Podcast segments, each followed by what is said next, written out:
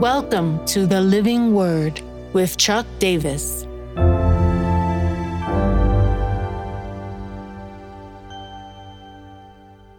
Second Peter 1 12 to 15, stirring to the end. Therefore, I intend always to remind you of these qualities, though you know them and are established in the truth that you have.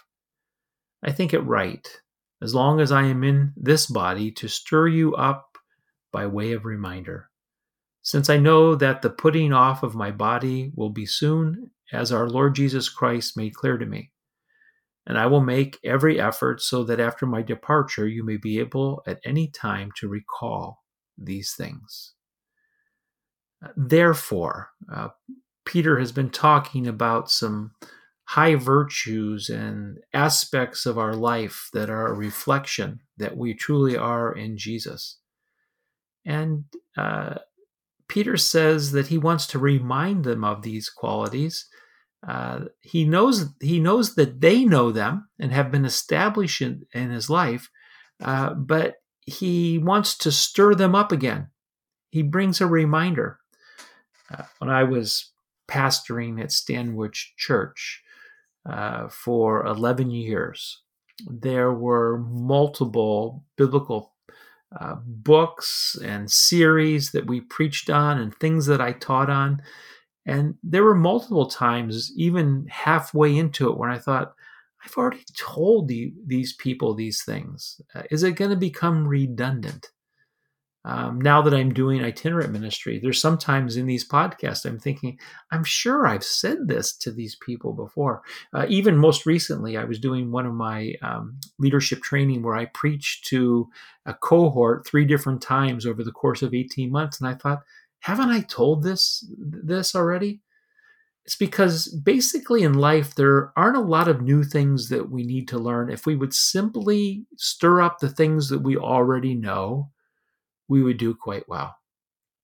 Uh, I love to quote Alan Hirsch, who has introduced us to the APEST model apostle, prophet, evangelist, shepherd, and teacher, some aspects of the ancient church that have gotten lost to us through what I consider bad theology. Uh, we've lost the apostolic and the prophetic in our churches. Alan Hirsch opens his book, The Forgotten Ways, with this quote, quote Our greatest truths are remembered, they are retrievals, not inventions.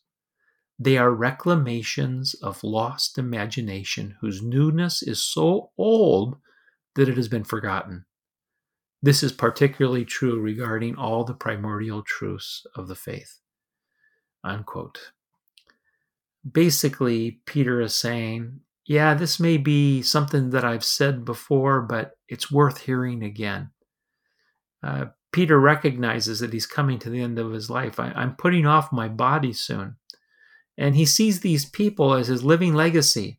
Uh, after his departure, uh, they will be able to continue on as they remember these things. Uh, what's the so what of this passage? Uh, there's two. First, I would say the first so what is to be reminded that not grow old with things that we already know. Uh, those things are filled with incredible meaning and purpose that can continue to bring fruitfulness in our life. Uh, also, I guess I would call it the second so was the power of investment.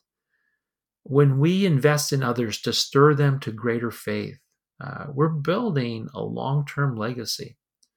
Uh, look around you to the people that God has put in your life to bring influence. Don't go tired of it you may feel like you're saying the same things over and over or, or living out the same elements of faith uh, over and over, but you're simply stirring up things that will have great value for a long time after you're not here.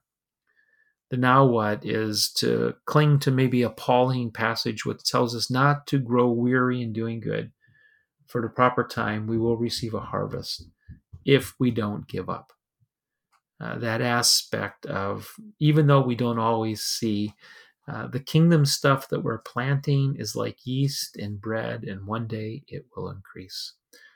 And so, Lord, we come back to you, not despising the little things or the ancient things, but taking a hold of them, realizing that in them there is great opportunity for growth. Release your word through us today uh, inflame our imaginations, even with things that we're very familiar with.